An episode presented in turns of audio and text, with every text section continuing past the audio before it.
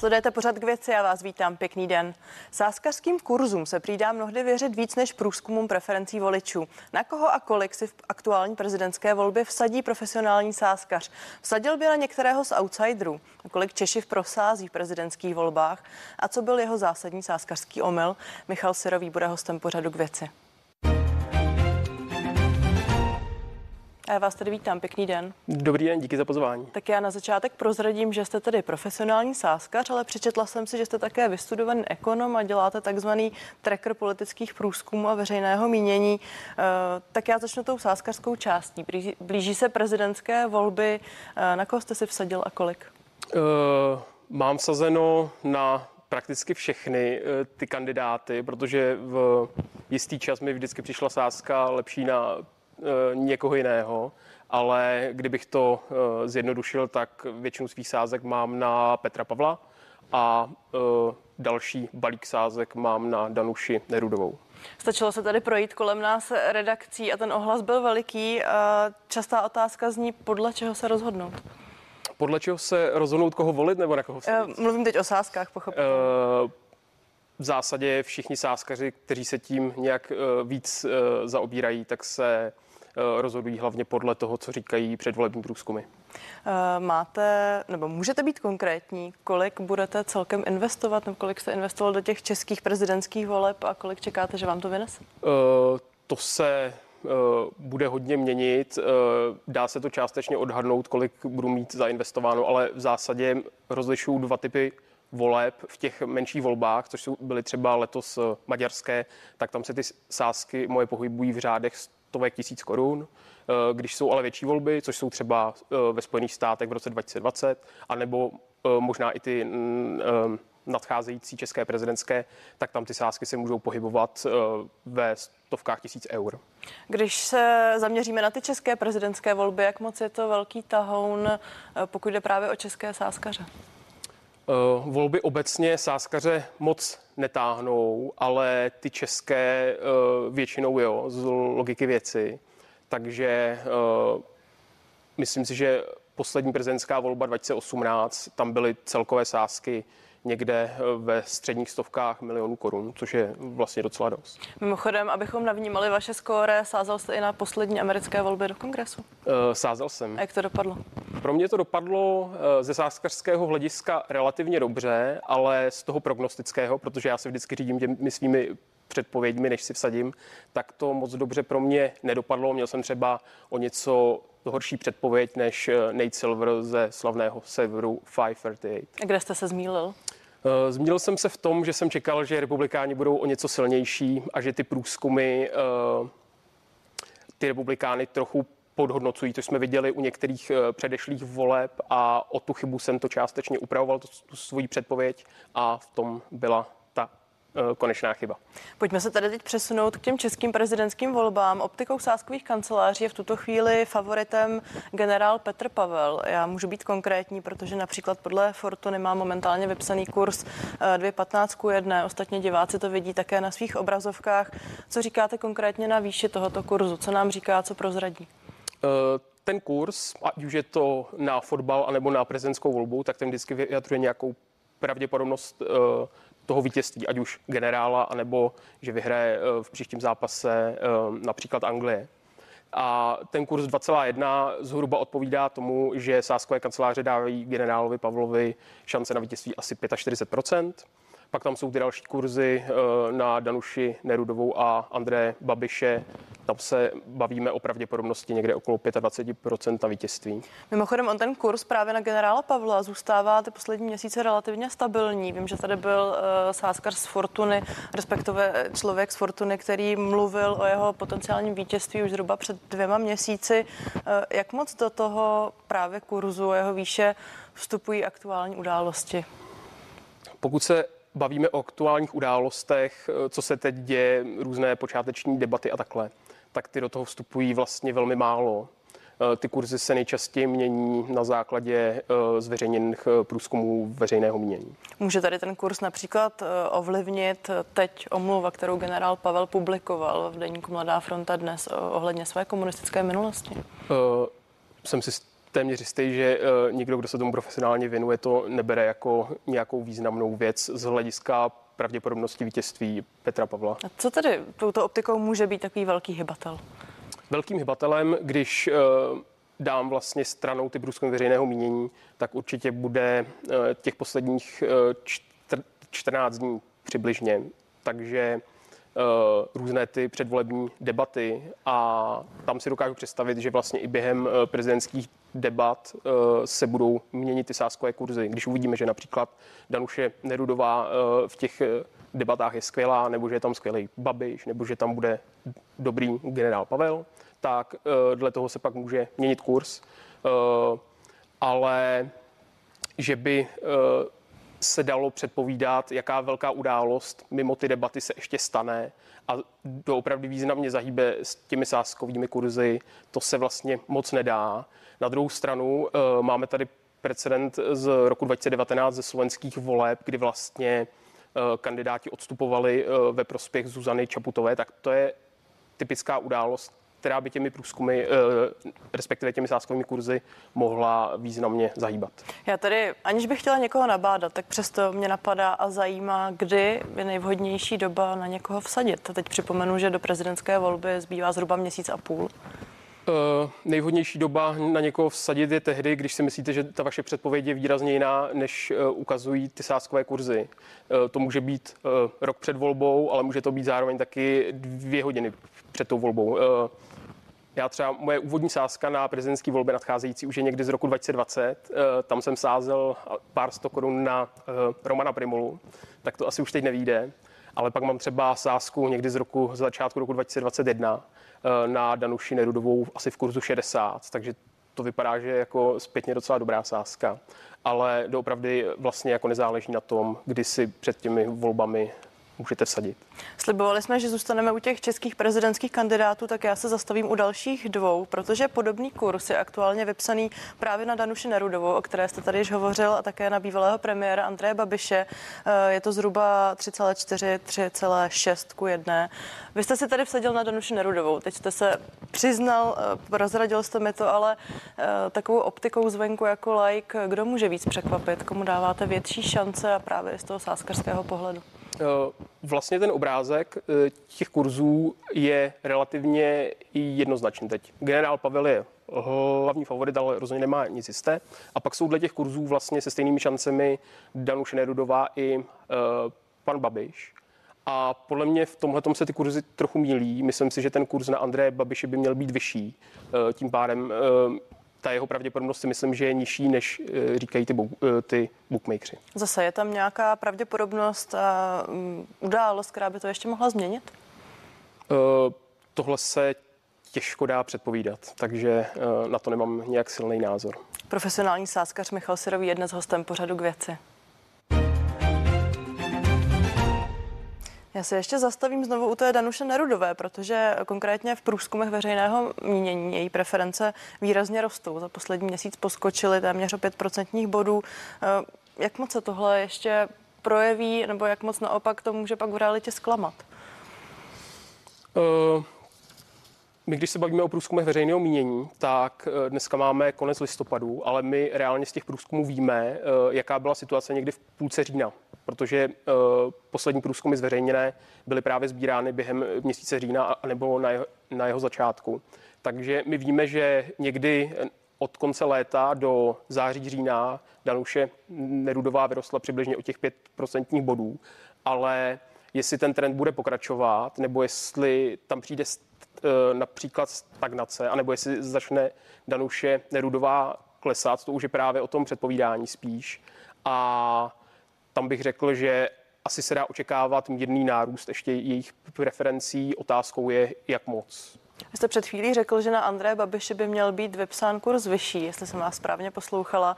Zároveň jste ve vašem posledním textu komentáři pro hospodářské noviny napsal, Andrej Babiš jde do voleb jako jednoznačný outsider, jakákoliv jiná interpretace současné situace by byla zavádějící.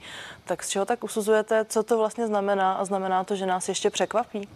Uh Usuzuju to, že jde do voleb jako jednoznačný um, outsider ze dvou věcí. Má hodně těžké soupeře, protože nejpravděpodobnější uh, duely pro něj do druhého kola jsou buď s generálem Pavlem anebo s Danuší Nerudovou a s oběma vlastně významně prohrává v těch průzkumech veřejného mínění pro to druhé kolo a ta prohra je doopravdy uh, až jako extrémní, když se, když se díváme i na jiné prezidentské volby po celém světě. Uh, a tak to je jeho jeden velký problém a s tím související problém je ten, že opět z průzkumu veřejného mínění víme, že Andrej Babiš je extrémně uh, neoblíben v Česku. Byť uh, má jistou část voličů velmi loajální, někde okolo těch 25-30%, ale není schopen, aspoň zatím, uh, získat těch 51%. Eh, Vy jste ostatně tu pravděpodobnost druhého kola načrtl na svém serveru. Naši diváci zřejmě také za chvíli uvidí, ale mě zajímá, protože už uplynul nějaký čas, jaký je teď váš odhad pravděpodobnosti toho druhého kola, kdo v něm bude stát? Uh, přestože říkám, že Andrej Babiš je jednoznačným outsiderem, tak si myslím, že z té hlavní trojice má nejistější postup do druhého kola. A to zejména z toho důvodu, že má ty loajální voliče.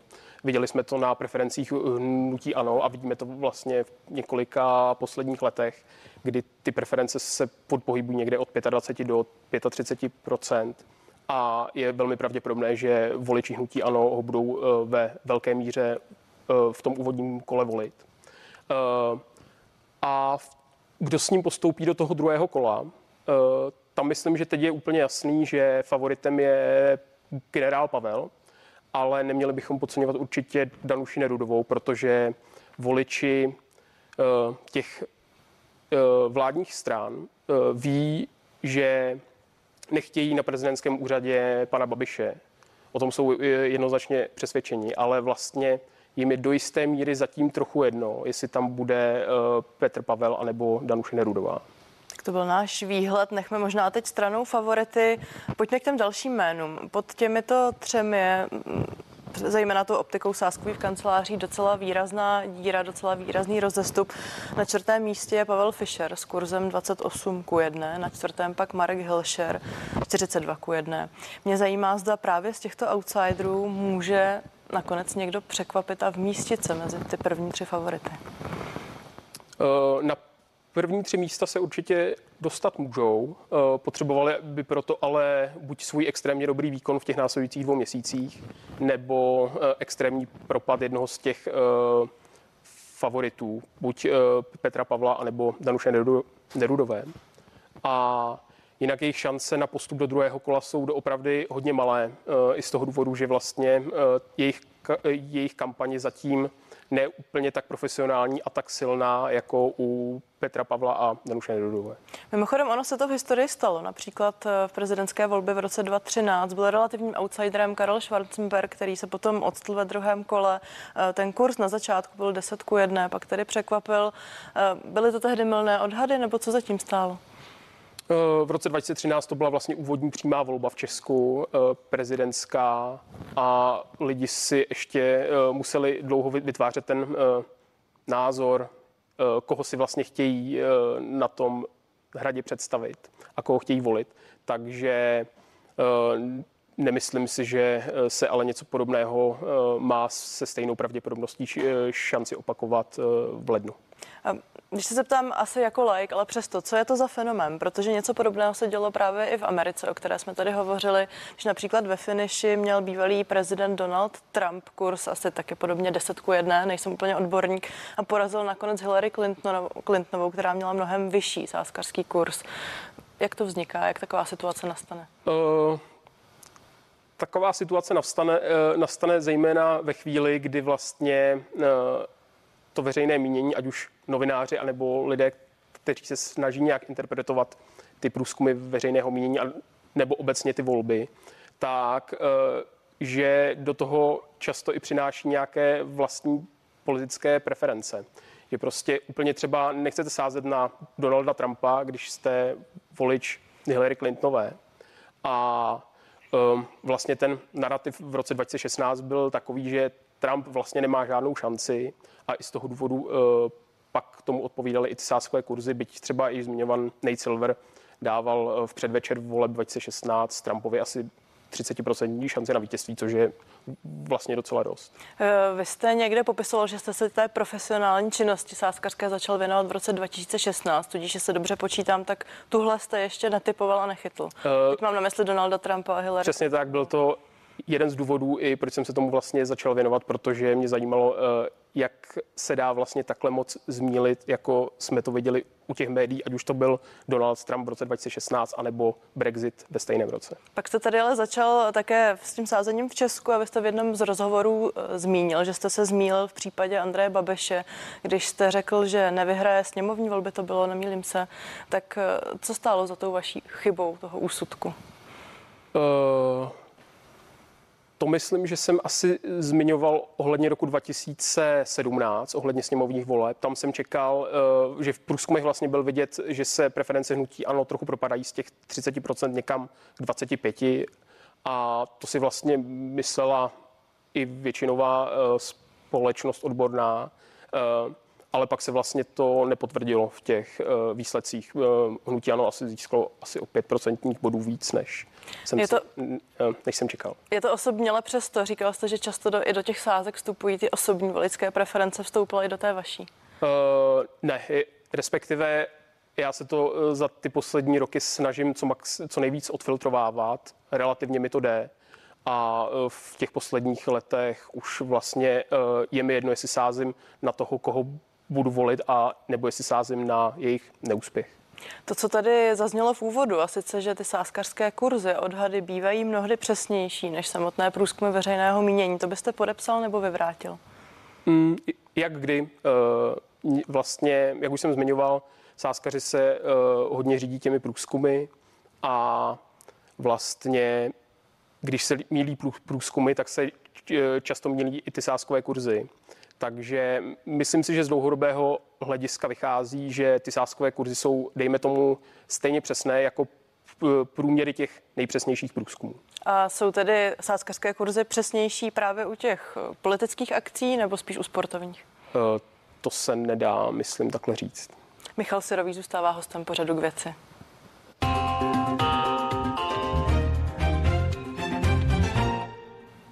Nechtěla bych tady rozebírat jenom to, kde jste se mýlil, spíš mi prozraďte, kde jste měl od roku 2016 největší úspěch.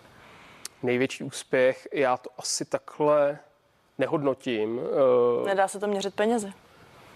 Do jistý míry jo, z toho eh, pohledu by to byly prezidentské volby ve Spojených státech eh, v roce 2020, kdy jsem sázel dlouhodobě na Joe Bidena a ten nakonec vyhrál. Takže to je dle toho finančního hlediska, co se týká nějakého toho prognostického, tak se mi například eh, povedlo dost brzo odhadnout, že bude v loňských sněmovních eh, volbách vysoká účast, že bude nejvyšší od roku 98 eh, a i na volební účast se vlastně dá sázet, takže i díky tomu jsem mohl pak vydělat nějaký peníze. Čili jste trefil výsledek?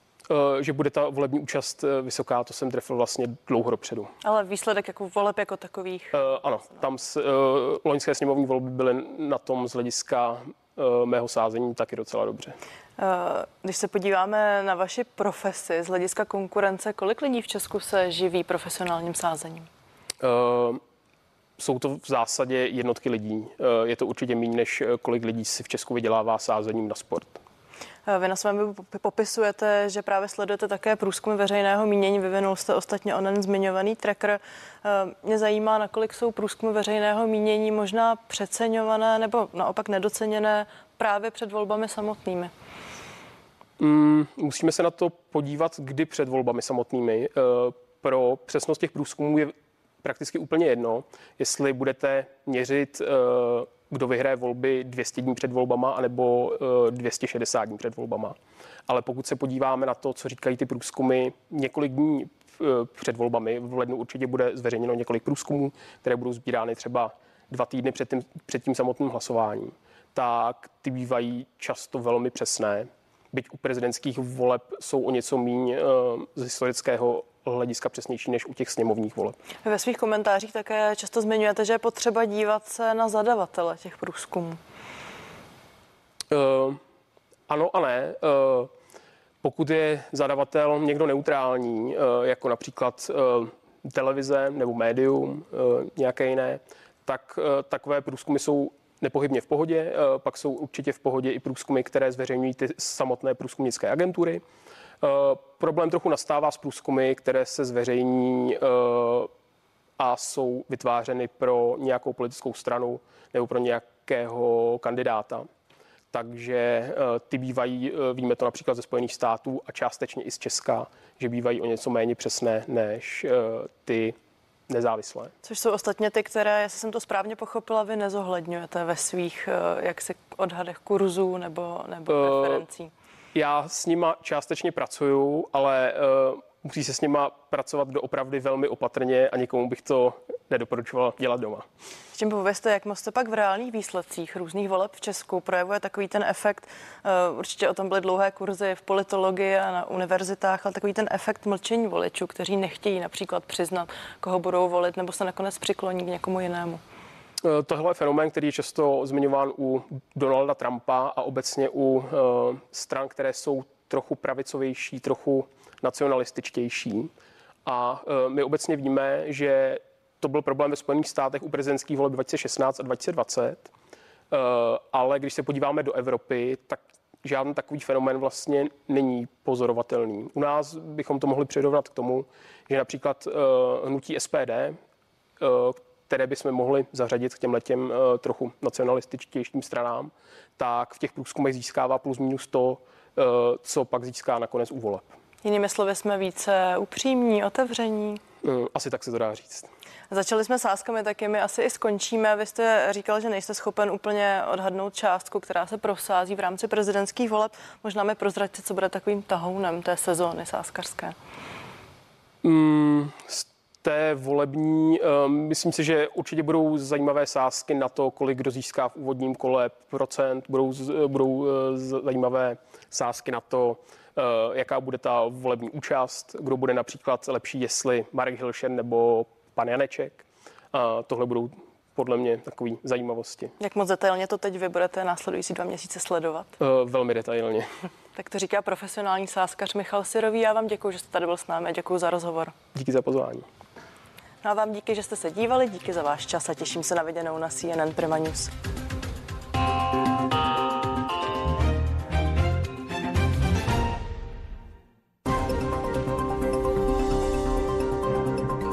Krimi zprávy. To obvykle nebývá nic veselého, ale i to patří k našemu každodennímu životu.